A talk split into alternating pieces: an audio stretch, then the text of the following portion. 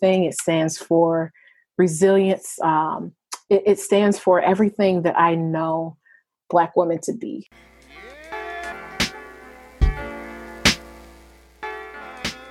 Welcome to Baddies with Business. I am your host, Mallory Hodge. Come with me on a journey as I create a space to chat with Black women about their aspirations, struggles, and learnings within business. Learn and grow as we talk about how being a baddie and business go hand in hand. So, Baddie, tell me about yourself. First, I am so excited to be here. Um, so my name's Maso Kalima, uh, originally from Minneapolis, Minnesota, born and raised by way of Uganda. Um, and I always start with that because I think that like legacy, where you're from, is so important, especially where your roots. And and when we talk about roots, and I talk about myself, so much of my trajectory definitely started with Minneapolis, Minnesota. And I think in this day and age, especially when we're looking at everything that has occurred with George Floyd, everything that happened with Philando Castile, um, as well as Breonna Taylor say her name and everyone else, I think it's important to look at like how did we get here, mm-hmm. as well as like um, what actually led to that. So growing up, grew up in Blaine, Minnesota, which is a small suburb of Minneapolis, um, predominantly white. In a lot of ways, there was this dissonance between um, my my home life and and what both of my parents stood for as far as like legacy and resistance and social justice and what I experienced like in school. Uh, so for me, that dissonance really led to, I think, the work that I do now and what it looks like to actually fill that gap. My parents, I mean, I, I was blessed to have two parents who felt like that was important enough that they drilled that and instilled that in with like giving books, writing proposals, um, showing media, asking the questions and things like that to make sure that I was affirmed in my identity and who I was. Uh, and I think in a lot of ways that's not the case for everyone, and that's not the case for so many um, of our Black and Brown children. So that is kind of what got me into the role of, of education in general, and how I saw education as a way um, to really start to like build the foundations and the blocks towards liberation. Uh, so then from there, I went on to work with Teach for, or actually did the core as an educator with Teach for America. I taught middle grade science in Rocky Mount, North Carolina. Uh, and then from there, after teaching for a little bit, I recognized not only that it was something that was in the classroom, but I also knew that I really wanted to do systems work and looking at social justice and social change um, and liberation work from a little bit of a, a larger lens because I recognized there were so many, there's just so much red tape and redlining that happened within the education system yeah. um, that really was dictated by everyone but but the, the teachers that were in the room and everyone but um, the actual students that we were hoping to impact. So then from there, I joined staff with Teach for America, uh, and I am currently working with them as a director of local leadership and development. That's the short version. Yeah. That's the short version. yes, it, it was a great short version. And for everyone listening, so Maso and I met when we did an event in 2018 together in Rocky Mount. And of the community events I've done, it was probably one of the most powerful ones. And we had folks from all over the community together and just like coming up with ideas to make uh, education in Rocky Mount even better.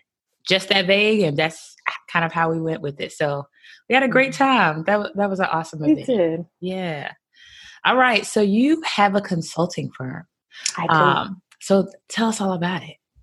Yeah. So I I, I think it's always important to start with like the not necessarily the catalyst of how it came, but like how do we get here? Um, and within a lot of the work that I did previously before Teach for America, and some of the work that I was doing within Teach for America really looked at the intersection of identity, social justice, um, and systems. And what does it look like to not only reimagine education, but reimagine to the point of that um, event that we did together. What does systems leadership look like? And what does it look like to really center that around the human and the user and center that around community? Um, so as I have been doing this work, I think oftentimes there there was sometimes the same dissonance that I spoke about before and I'll share that that dissonance sometimes has been the catalyst for some of the most beautiful things. But this dissonance between like who are the voices that are missing from conversations, who are the voices that are missing um, from some of these systems that we talk about, and who, who are disproportionately impacted and somehow not a part of the conversation to actually create what that change looks like. Um, and what would it look like to equip leaders and equip systems leaders with uh, the tools to not only do that in a way that was reflective of themselves and their own perspectives, but that was fully reflective um, of the communities that we serve. Sometimes the, the, voices of Black and Brown youth who don't look like oftentimes the people who are at the head of the boardroom, but oftentimes whose decisions impact them um, the most. So with that, I started a consulting firm and, and really just wanted to look at how do we actually develop leaders, um, not only within diversity, equity, and inclusion, which is definitely, I would say, is the core, but also leadership development that is rooted in critical consciousness um, and rooted in identity development. So that is how I started Aya, and really it has been a, a whirlwind ever since. One that I, am very thankful for, but one that I really think um, intersects all of those gifts. So, what does it look like to be human centered? What does it look like to be user centered? What does it look like to actually look at identity uh, and how power and privilege lives out in things? And also, what does it look like for leaders to really ground in themselves um, and ground in doing the work themselves? Do your own work. If there's nothing else that I could say, it is people have to do their own work. Um, and really start to unpack and, and, dismantle some of that socialization, which has has taught you uh, in one way or the other, either that internalized oppression or mm-hmm. also exerting and oppressing other people. And what does that look like at an enterprise wide and at an organizational level? So yeah, yeah, that's what we do. That is great. And I also to this systems leadership piece, oftentimes in the work that we do in the space of like education nonprofits oftentimes people like we want to create a thing to fix this thing that's like within the system as opposed to like no let's level up let's go to the system and really think mm-hmm. about what leadership needs to change what are some policies that need to change what do we need to just change and unpack and uncondition? So i love that you're thinking about that systems piece because mm-hmm. we don't think about it enough and the folks who are like at that systems level don't look like you and i no not at all don't look like you and i what are some learnings that you've had throughout your journey in um, as you are you know currently ramping up things with aya but also like prior to that just like get into that place of like yep, I'm going to start this consulting business. What are some learnings that you've had, and specifically as it relates to being a Black woman in this field of consulting and just navigating the work you're doing? Mm-hmm. Absolutely. I think one of the the biggest learnings that I've had is like um, do the work for yourself too. So what I found, I think we talk about imposter syndrome all the time. Yes. Um, and what was was not clear to me is that a lot of the the things I'm doing with I I actually had already been doing, but had been doing for free. Um, I actually had already been doing, but not necessarily um, doing it in a way that necessarily aligned with my vision for how I thought the work could be done. And I think there's one way where we're um, taught to fit within a system and try and make that system work. And then there's another way where it's like, and what does it look like to create that for yourself? Um, and for me, that that was my learning, my my learning to have the confidence, I think, to do that um, my learning to um, have the the audacity to do that to say that i should be the one to lead that work um, as well as like actually really just trusting and believing in your gifts i think so often we think that we have to have all of the things in a line all, literally whether it's the business plan whether it's a, an extra degree um, whether it's making sure that i have branding perfect or whatever the thing is but i think sometimes we actually take away from our own brilliance and our own um, gifts and talents of actually just taking the step to do the thing void of um, what society has told us that we have to have whatever metrics of um, what it means to actually be qualified. I think that oftentimes we have to like be really clear that to an extent we have a, a, a disproportionate view or perspective on what that means specifically as a black woman. I'll speak for myself on what that meant for me. And through this journey I've, I've, I've learned and gotten present to like what does imposter syndrome look like as it comes up? And how has how does that either delay or act as a barrier as it when we talk about um, not just entrepreneurship but having the audacity um, to take your gifts and talents to to do the thing or to to make mm-hmm. the dream a reality yeah i love that and uh, so you speak to a really great piece around being qualified and i think about like that qualified piece and often people are like you know, how many years of experience do you have and this, this, and that. But also, it's like lived experience. People don't value that as like quality experience. Like, they don't value that as experience period it's just like how how much have you studied how much work have you mm-hmm. done and all that and so i think there's a really great piece around like that qualified or you feeling like you're not qualified enough to do this thing even though you have valuable experience from your lived experience or from those you're working with so i appreciate mm-hmm. you highlighting that um and also this piece around doing the work for yourself and creating for yourself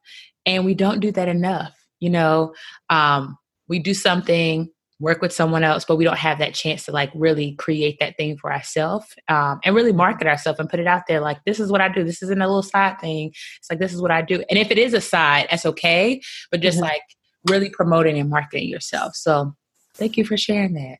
Yeah. And the other piece that I would add, and I think this is even in that journey of ourselves, is really starting to be clear on when we talk about qualifications and we talk about experience, yes. Whose experience, whose qualifications um, and also look at how that then intersects with access and opportunity um, and all of these systems that we already know are inequitable and what that means when we then on the back end um, produce a system that requires these these metrics right that as black women one through the identity of being a woman two by the identity um, of being black in america and around the world if we want to talk about anti-blackness on a global scale but right. um, thinking about when we talk about qualifications, I think we discredit the qualifications that we have. So it's not mm-hmm. even that they don't exist because by any metric we can see that black women are actually outperforming um, when it comes to education, when it comes to actually starting businesses. But then we have to also hold that with the intersections of equity and what that means for black women, even down to when we speak about um, the pay gap, when we when we talk about internal mobility and um, different organizations when we talk about like leadership and how leadership despite um, a field being largely dominated by black women the leadership does not reflect that of who's actually in the field. So when we talk about qualifications also unpacking the um, inherent qualification that sometimes is attached to being white and being male and what that means with the inverse of being a black woman starting to do some of that unpacking to say like great what are the isms that I have around qualifications and mm-hmm. how I'm mm-hmm. actually discrediting my own brilliance? And then like getting clear on like no actually that thing that you've been doing for the past 10 years is your qualification. It is. Um, so just wanted to add that piece because i think in my own journey it's like yep we have to hold both of those things and both of those truths to really get a, a good sense of what we're talking about when we talk about qualifications and experience because it is there tenfold. Yeah. We just don't always call it that Right. And I also think about when we talk about professional or when people talk about professional, it's usually the white way of like mm-hmm. your hair has to be a certain way. You have to, you know, code switch and act is very like respectability and like mm-hmm. you gotta mm-hmm. keep your head down to make sure you're getting in the door. And so that's a that's a lot right oh, there. that's whole separate conversation.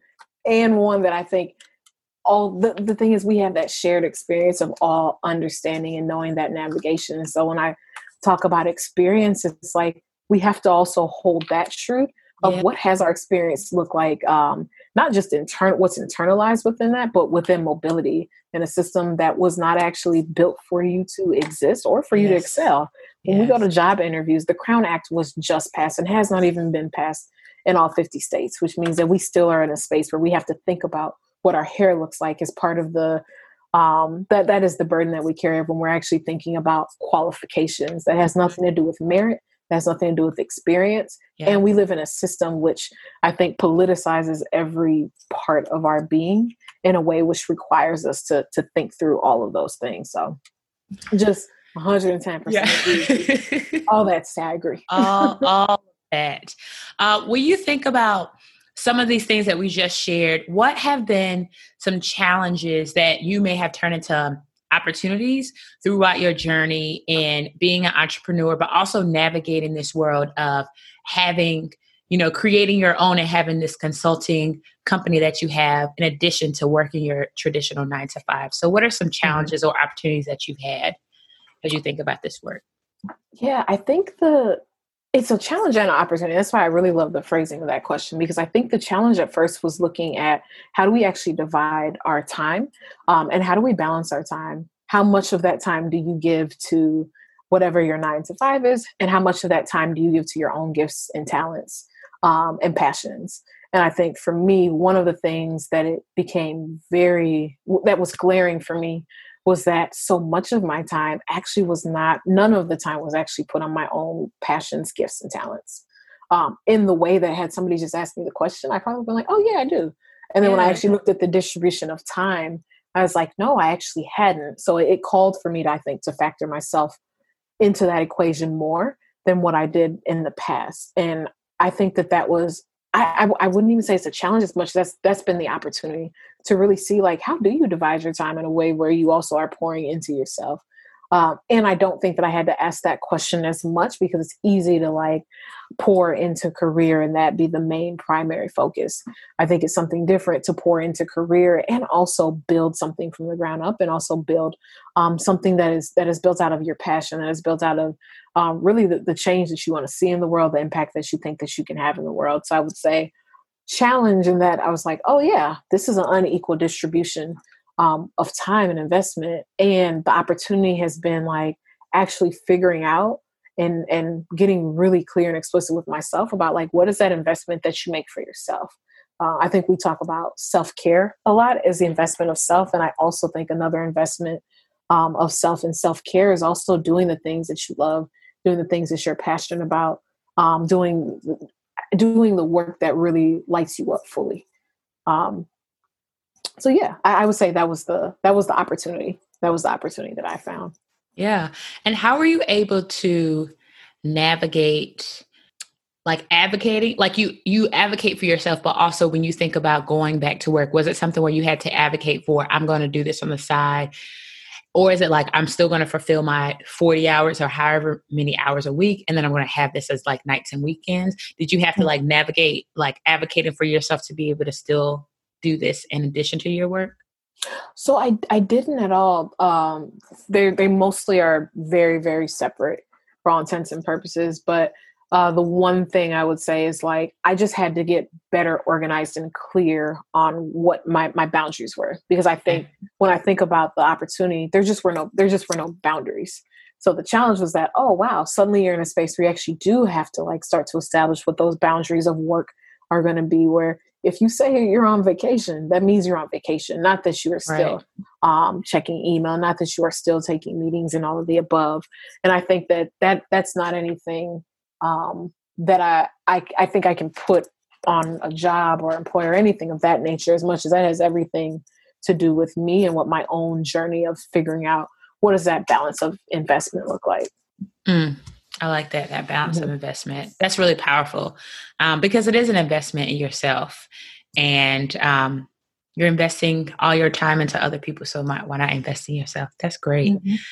When you think about some of these things we talked about around these uh, challenges that you've turned into opportunities or opportunities rather, and also learnings, what words of advice would you give to baddies who might be where you are or where you were three years ago? Mm-hmm. I would say to get a strong cabinet, get a get a strong cabinet um, of people around you. I think because Corona and quarantine, that, that cabinet looks different. Yeah. Um, because we don't have physical proximity. But I, I think back to when I was even just in the stage of like thinking through the idea. And luckily my my partner was the one who actually questioned me, but really more so just let me hold up a mirror to like the own barriers that are put in place and like the own barriers of like how that imposter syndrome was showing up for me. I'm like, oh yeah, I need a year just to do my business plan and I want to have everything laid out perfectly. Um, and I want to have all my branding done. I want to have everything done prior to me even stepping a foot out. Um, and I remember he questioned like, why? like what what have you learned or, or, or who taught you that you actually have to have all of that when you already have the gifts and the talent and you yes. already have the content that you're speaking of um, but you you still there's this barrier of like i still need something more. I need an extra qualification. I need a, a some more experience. I need this i need that. Um, and you find that that that bar just continues to move and move and move. And the thing that i found is is having a cabinet of people who can can be your motivator who can also be be your critic when you need it can also be that person to tell you what's real in a moment to be like okay you're actually standing in your own way and and this this is what i see and really be a mirror for you because i think it's one thing um, to have someone who can continuously be your cheerleader. And it's another thing to have someone who can also help you grow in that process. Um, and I think that I, I really do. I, I, credit I credit my partner. I credit some of my sisters, my sorority sisters. I, I credit uh, my parents to be able to play those different roles because I think oftentimes when you are in that space of where it's still budding, you still, I mean, we, we can be our own worst critics. So it's like, is this quite right? Maybe I need to move this thing. And sometimes those things can actually be barriers to your progress. They can actually be barriers to you putting the business out. They can be um, barriers to you actually launching whatever that thing is. Um, and I think the advice will just be don't be greedy with your gifts and talents, like share those with the world. Um, it doesn't call for it to be perfect because there's no such thing. There is no destination of perfection that doesn't exist. Um, but what there is is uh, an, a journey and an opportunity to continue to grow and progress um, and, and hone whatever your craft is, but also to share with people because the world needs to hear it. Um, and I through and through believe when people say listen to Black women, I say it ten times over: listen to Black women, and that means that we are we are called to have to use our voice and use our gift in that way. So I would say get a cabinet, and also get someone who can check you when you need it in yes. the most loving way, but um, in a way that sometimes I, will I'll name for myself. I needed to hear, and it really was like integral to to my growth and my progress.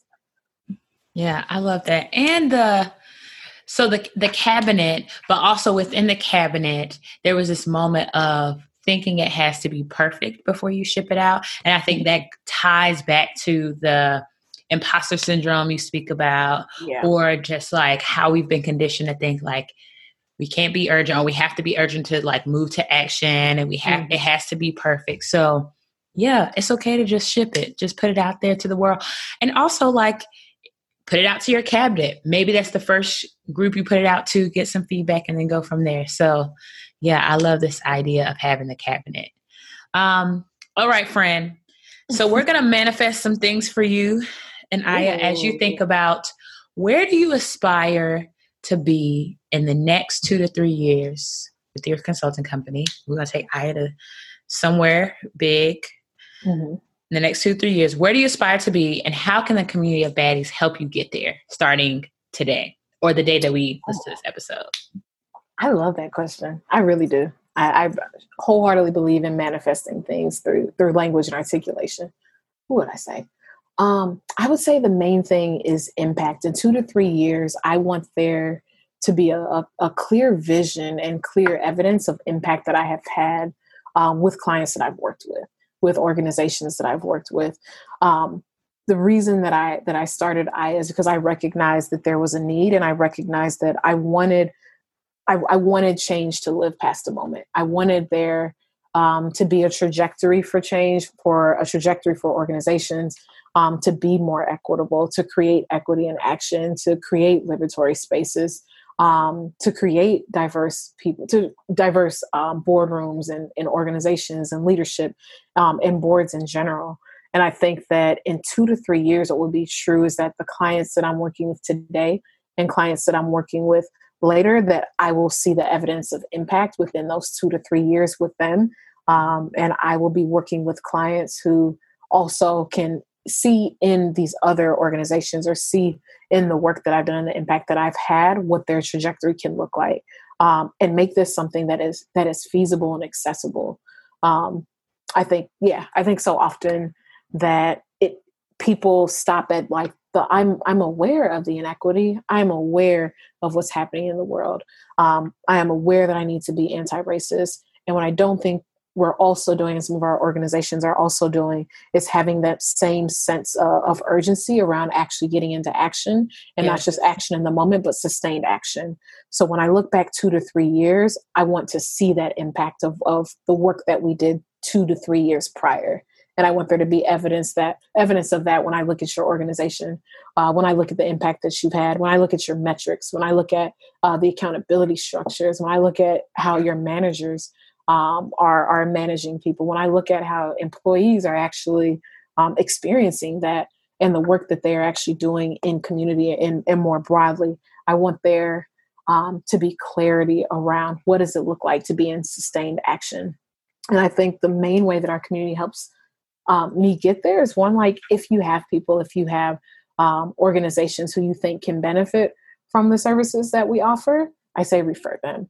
Um, and the other way that I think that the community can help us is uh, similar to what I said is in, in, using using our voices. I think that as Black women, our voices are so powerful, and that is how we how that is that is actually how we do the work. So I don't think the work is relegated to just Aya consulting firm or even just me as much as it it is a, a collective effort of, of consulting firm, of, of you with your podcast and elevating the voices of other um, black entrepreneurs so that they can actually see what the access point is to live into their gifts. I think it takes doctors, lawyers, writers, artists, all of the things.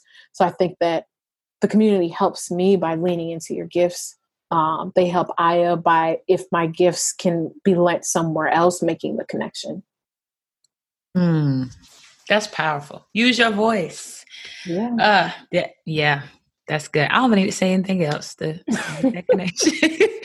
Where can we find you on social media and on the interwebs? Perfect. So on Instagram, well, no, let me start with my website. My website is www.ayaconsultingfirm.com. Aya is spelled A Y A. Um, and okay, I'll come back to that. Uh, and on Instagram, my handle is Aya, A-Y-A underscore consulting firm, one word. And then on Facebook, you can like our page and follow us uh, at Aya Consulting Firm, LLC, and on LinkedIn as well. Yes. Yep. We didn't talk about the name. So tell us about the name, sis. yes. Thank you for that. I don't, I don't know how I forgot that. Um, but yeah, I chose Aya because one, so Aya is a West African Adinkra symbol that stands for resourcefulness. It stands for um, being able to really grow and progress out of everything and anything. It stands for resilience. Um, it, it, stands for everything that I know Black women to be. Um, it stands also for the fern, and the fern is a plant that can grow and thrive in really difficult environments. And the one thing that I, I was always clear about is I think our, our resilience, our resourcefulness, our ability to thrive um, in difficult environments in spaces that weren't meant for us and spaces that um, are not only highly seeped in patriarchy but also very much racist and what that means for the intersection of our identity. Uh, we are called to not only survive but to thrive in these in these ecosystems and in these environments and in this society. Um, and when I thought about Aya, it was not just thinking about the resilience, because while resilience is beautiful, um, I think that there has to be visibility into the fullness of our journey, which means also not romanticizing that we have to be resilient, that we have to survive and thrive in difficult ecosystems, and what would be true if we actually changed the ecosystem so that wasn't the call. So when I thought of Aya um, as a name, that is that is why I chose that because really it's saying like, great, we can be resilient, we can live in difficult um, ecosystems and survive and thrive. And what would it mean to create an ecosystem where we can actually just be at peace? So yeah, that's why I chose Aya. That's great. And I was going to ask you for some closing baddie business tips, but I'm actually going to end it with that because that was perfect. perfect.